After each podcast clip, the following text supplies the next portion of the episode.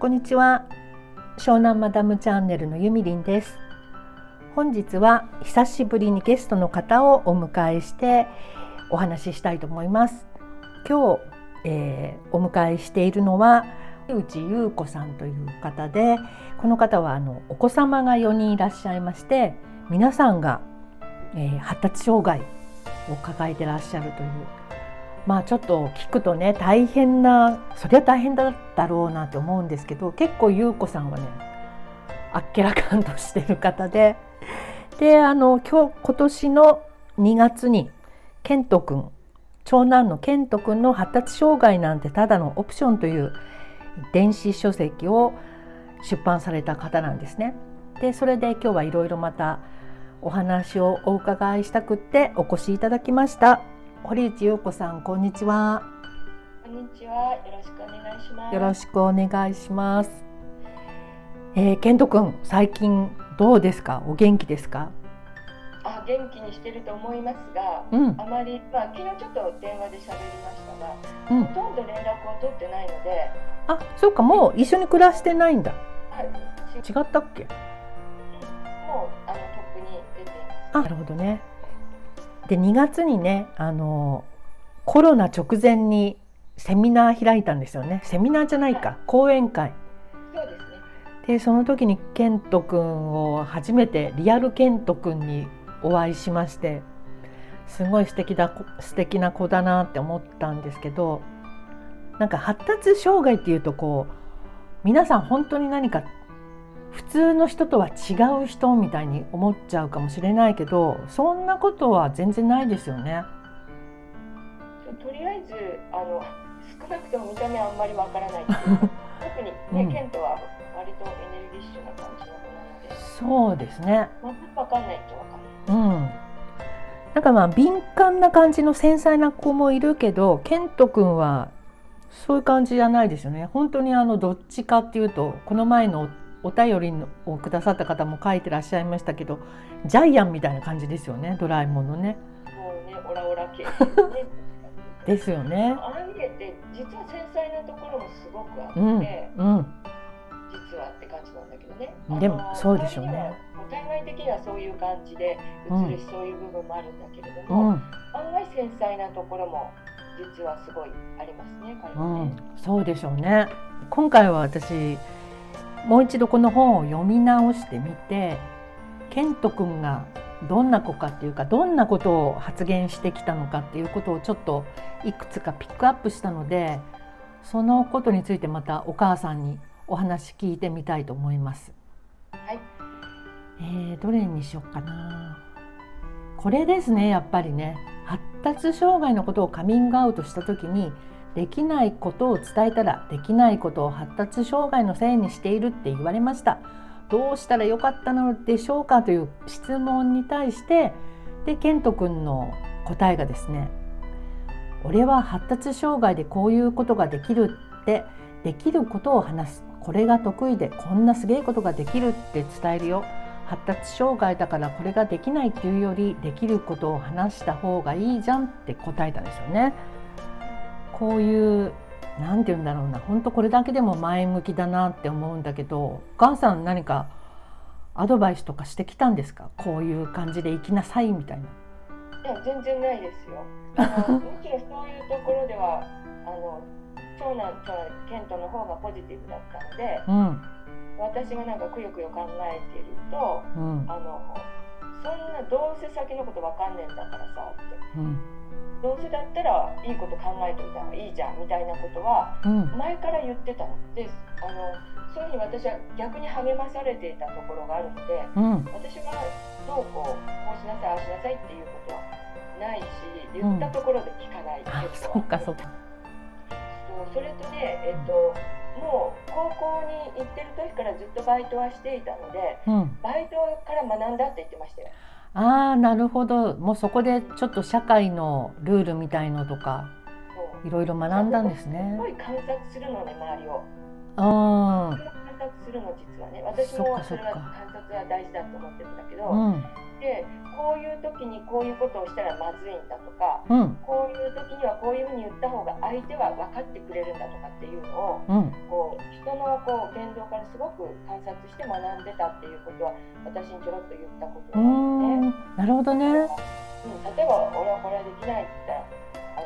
それでふざけんなって言われてる人は見たのかもしれないだけど、うんうん、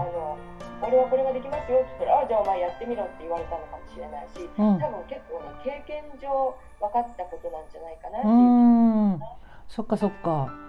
なんか意外とさ、アスペルガーの人ってまあ、人にもよりますけど、こういう場合はこうしたらいいとか、こういう時はこういうふうに言われるんだなみたいなのが分かんない人いるじゃない。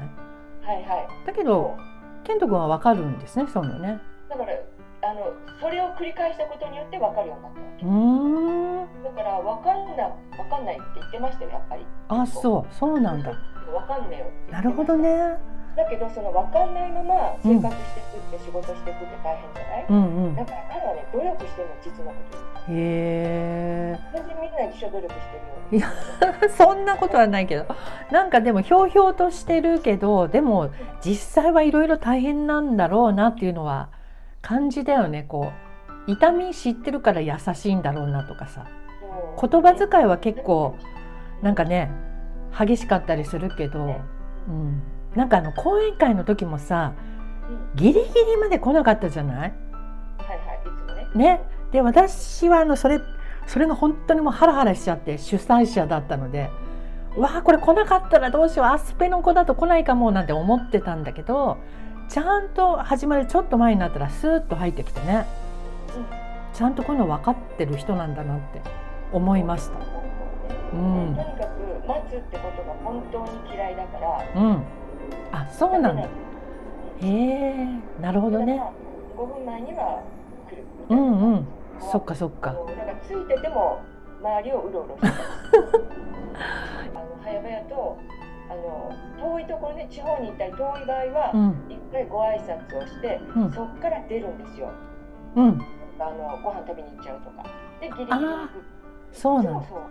そっかそっか。でもちゃんと来るんだからね、偉いよね。かえってあれか、普通の人の方がなんかすっぽかしちゃったりとか、いきなりドタキャンしちゃったりとかするのかもしれないね。だから私もやっぱりね、ゆみさんと一緒でハラハラするわけ。やっぱり皆さんにご迷惑かけちゃいけないと思ってるからね、うん、でもおふくろって俺いつも来るだろっていい加減安心しとけよみたいな感じに言われたことがあるの。うん、なるほど。そう、この前それ感じた。すごい、本当来るんだなと思って、うん、いいじゃないですか。でもなんか女の子とかそういうとこキュンとしちゃうんじゃないの。もう結婚しちゃいましたけどね、健人君はね。まあでも大変はすごい大変なところはいっぱいあって、うん、まあ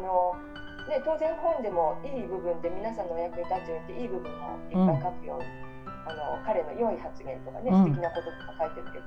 うん、いや実生活は結構いろいろ周りは大変だったりっていうのは本当に正直ありますので。そうね。だってなんだっけ、いなければよかったみたいに思ってた時期があったって書いてありましたもんね。お母さんね。正直に書いた。うんね。そ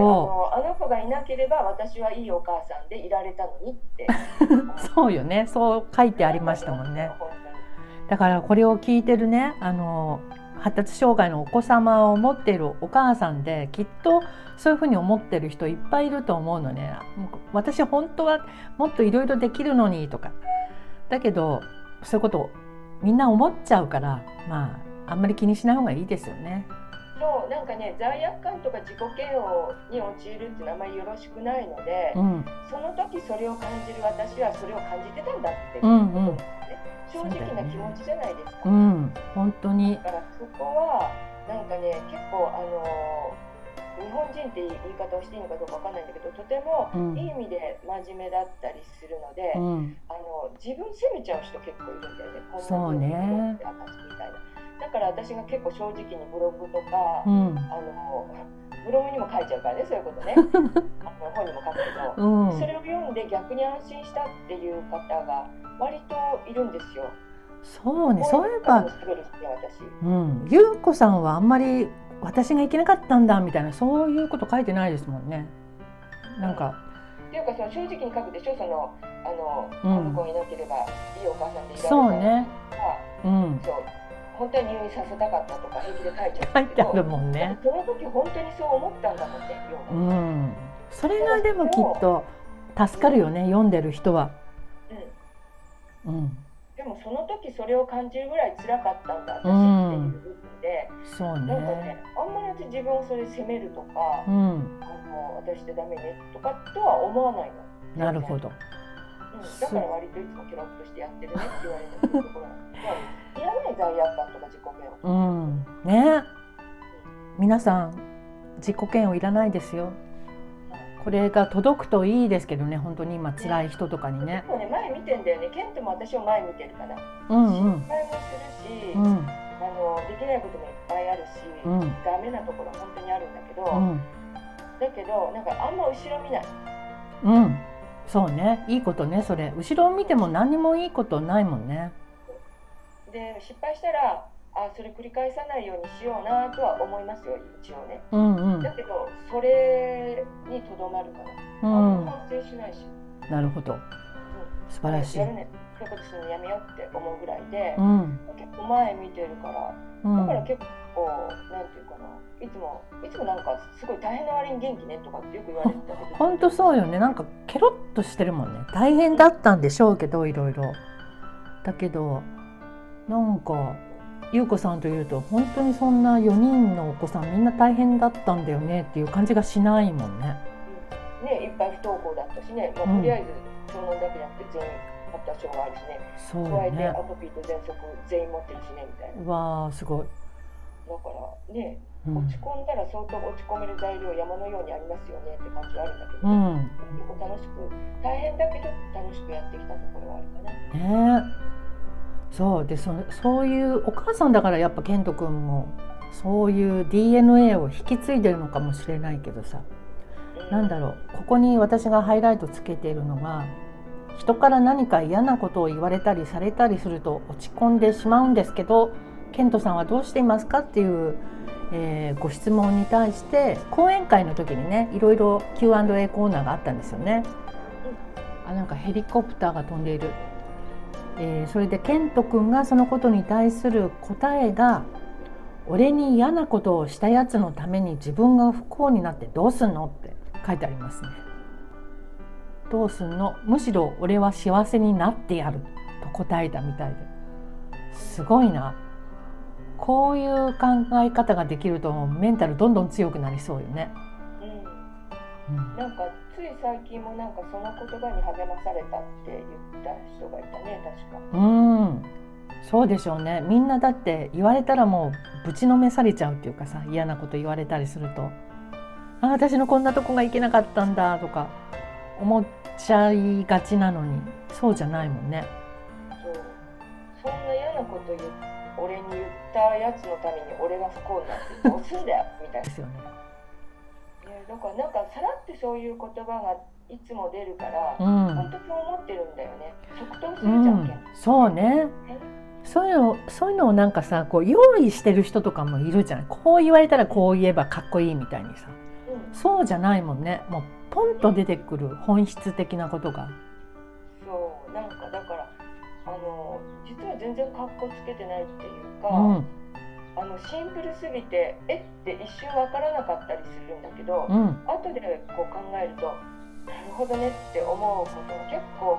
健人の言葉って多いのね。うん、そうね。次男ってすごく丁寧に説明するじゃない。うんうん、はい。ね、とてもわかりやすいんだけど、健人の場合って単語一つで出てくることさえあるから、うん、ちょっとわかんないなって思うんだけど後で考えるとすごいそれって大切なことだなって思うんです。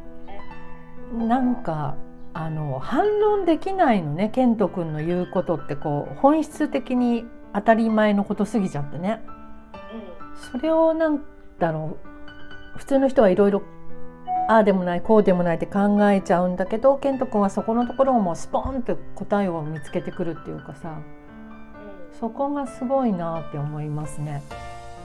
なんかね、なんでそんなすぐ即答するのって教育委員会の教育長さんに言われたことがあってね、講義の時、うん、反射神経って言ってましたよ。そうなんだ。反射神経ってただ、うん、彼が言ったのはね、そこで本当にあそうだなと思ったんだけど、実はすっごいケントって考える子だから、うん、いつも考えてるのよ彼は、いろんなことについて。そうなんだ。考えているからこそ、うん、そういう何か聞かれた時にパンって答えが反射神経で出てくるみたいな感じ。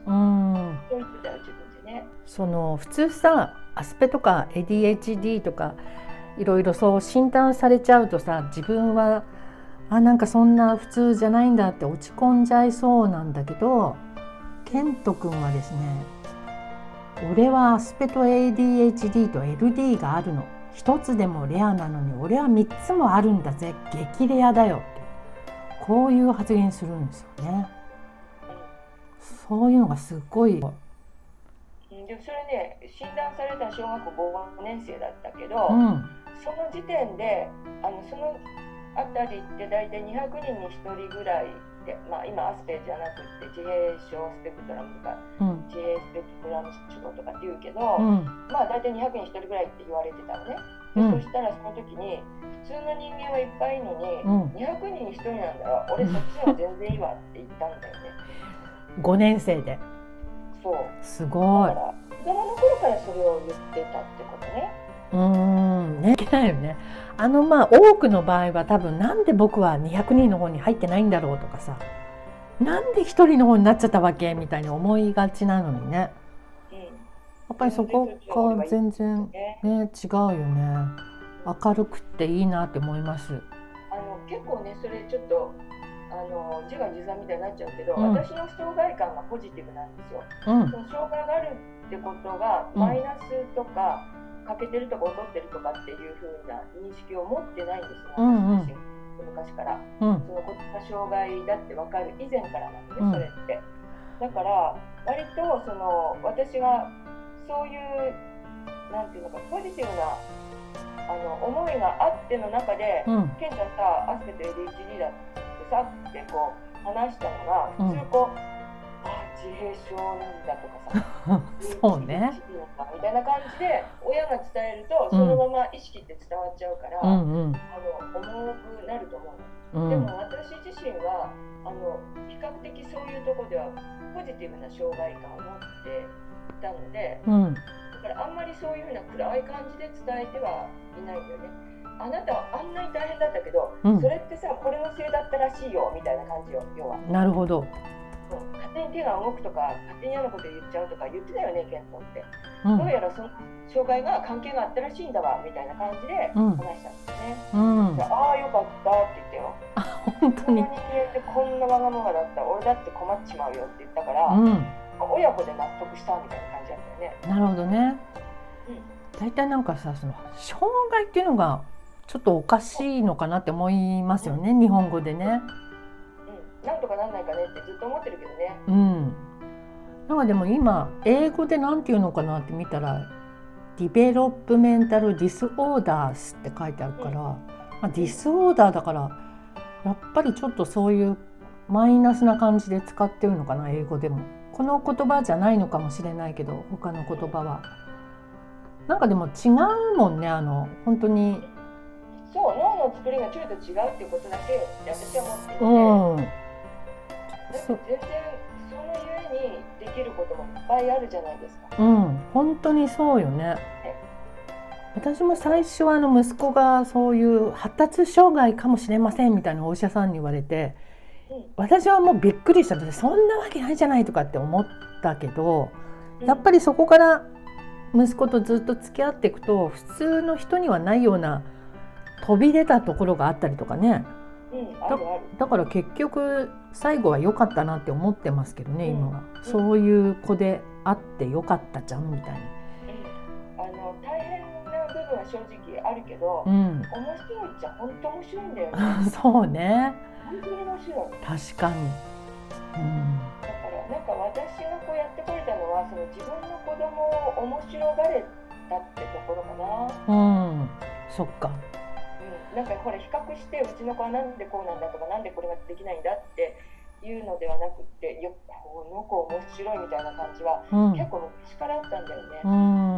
面白いこと言ったしね。そうね、もうそれは本当この本の中にいっぱい書いてあるからね。もう皆さんに読んでいただきたいですね。普通の人もね、そう参考になると思う。自信のない人とか、なんか自分を責めちゃう人とか、このケント君の発言を読むとすごく、あ、そういう考えもあるんだって思えるんじゃないかなって思いますね。でさ、そのお子様4人は皆さんお薬とかって飲んでたの？飲まないよね。なんかね、この前自分が ADHD だって分かった時にお医者さんに行ったら、どんなお薬なのか分からないけどお薬を処方されて、それを飲んだらちょっと収まってるみたいなことを言ってる人がいて、いや薬は飲まなくていいんじゃないのって私はその時思ったんだけど、まあでもね、詳しくは分からないので、その方がどういう状態なのか、だからよそ様のことを私どうこうっていうあれはないんだけど、の例を話せば、出るんですよ。大体その発達障害の診断が出て、お薬って漏れなくついてくるみたいなところがあるんです。あ、そうなんだ。でそれで一応、ケントも大変だったから、本当いろんなことを私やって、あ、そうだ、入院するかみたいに言ってたもんね。でそのお薬出たよって飲むって聞いたら、これうちの教育方針なんだけど、本人の意思を尊重するっていうことをずっと子どもたちが小さい頃からしてきたことなんですよ。だからその薬であっても飲むかって聞くんですよ、まず。そしたら、飲まねえ、そんな薬にコントロールされなんて、まっぴらごめんだって言ったんですよ。ねえ。で、はい、わかりましたって言って、別に飲まなくたって命に関わることじゃないからね。これ命に関わることだったらまた違うと思いますよ。他の人ってね。そうね。ただ別に発達障害で薬飲まないからって死なないから。だから、飲まないって言ったから、あ、そうですかって言って飲まなかった。なるほどね。でそれで、後々結構大人になって、大きな講演会でお医者さんたくさんいた講演会でね、その多分ドクターが質問したんだと思うんだけど、ケント君はなんで薬を飲まないのって質問したんですよ。そしたら、なんで活発に動いてるのを薬で抑え込むのって、むしろ俺が聞きたい、なんで薬飲むのって逆に質問し返したってことがあって。なるほどね。活発に脳動いてんだよって、それを抑え込んでどうすんだよっていうのが彼の答えのわけですよね。そしたらお医者さんなんて言ってたの？いや、一応それで、特にあ、そうですかって質問に対して答えてるだけだからね。ただ主催者が一緒だったんだけど、全体を通してなんだけど、本当にありがとうございましたって言ってくださったので、良かったんでしょ。はい、でも別に。そっか。どう思われたかわからないんですけどね。なるほどね。俺に対する質問だからね。俺ケント君に対する。で、俺はこう思うだから、ケントの考えを述べたってことなんですけど。そっかそっか。そういうことです。へえ。あ、薬出るのね、普通ね。もちろんお医者様によるんですけどね。お薬出してほしくていらっしゃる患者さんっていうか、もういらっしゃるので、あ、そうなんだ。で先生によってはもちろん出しましょうかってもちろん聞いてくださる場合もあるし、でも大体は困ってくるから、じゃあお薬出しておきましょうねって感じが多いと思われる。なるほどね。うちはそうだった。そっか。なんかうちの場合はさ、先生自身がアスペルガーだったからさ、薬はいらないって思ってる先生だったね、その先生は。そうだから息子も一回も処方されなかったので、いやなくても平気でしょうっていつもなんか思ってたんだよね。だそこを薬飲んで、落ち着いてんならそれでもいいけど、本来はいらないんじゃないのってちょっと思う。作用があるんだよね。そうよね。結構きついんですよ。いろんなしっかりね、私よくお薬どうしましょうとかっていう方に言うんですけど、その薬の副作用を調べたことがありますかって聞く。結構基礎疾患悪化とか自殺期とか書いてあるんですよね。でもちろんその食欲不振とかさ、そういうことももちろん書いてあるんだけど、結構重篤な副作用書いてあったりするから、それしっかり調べて、その上でそれが分かった上で私は飲むか飲まないか、子供に飲んでもらうか飲んでもらわないかっていうのを、患者側が決めることなんだよね。そうね、決めることじゃないんだよ。そうよね、決めることなの。出されようがなんだろうがね、言われたからってはい分かりましたって全部受け入れなくたっていいんだもんね。そう、その通りです、うん、だって自分の体だもん。そうね、うん、そっか、うん、今は仕事忙しいのかな。どうだろう、なんかね、コロナの影響をもろに受けて、うん、めっちゃ大変だったって、ふざけんなって言ってましたから大変だったと思いますよ。そっかそっか、なるほど。でもきっと頑張ってるんでしょうね、彼のことだからね、うん、まあね、結構いろいろ辛い思いは目には合ってるまあ自分で引き起こしたことも含めてね、うんうん、でもまあなんかね、まあ、なんとなく自分で立ち上がってるから、うん、なんかやってんじゃないって思ってるんで、ね、そっか、まあ、正直ね、気になるのは本当に正直な気持ちなんだけれども、うん、昨日ちょっとブログでも書いたんだけど、うん、その気になるが不安な気持ちでずっと気になってるのか、うん、その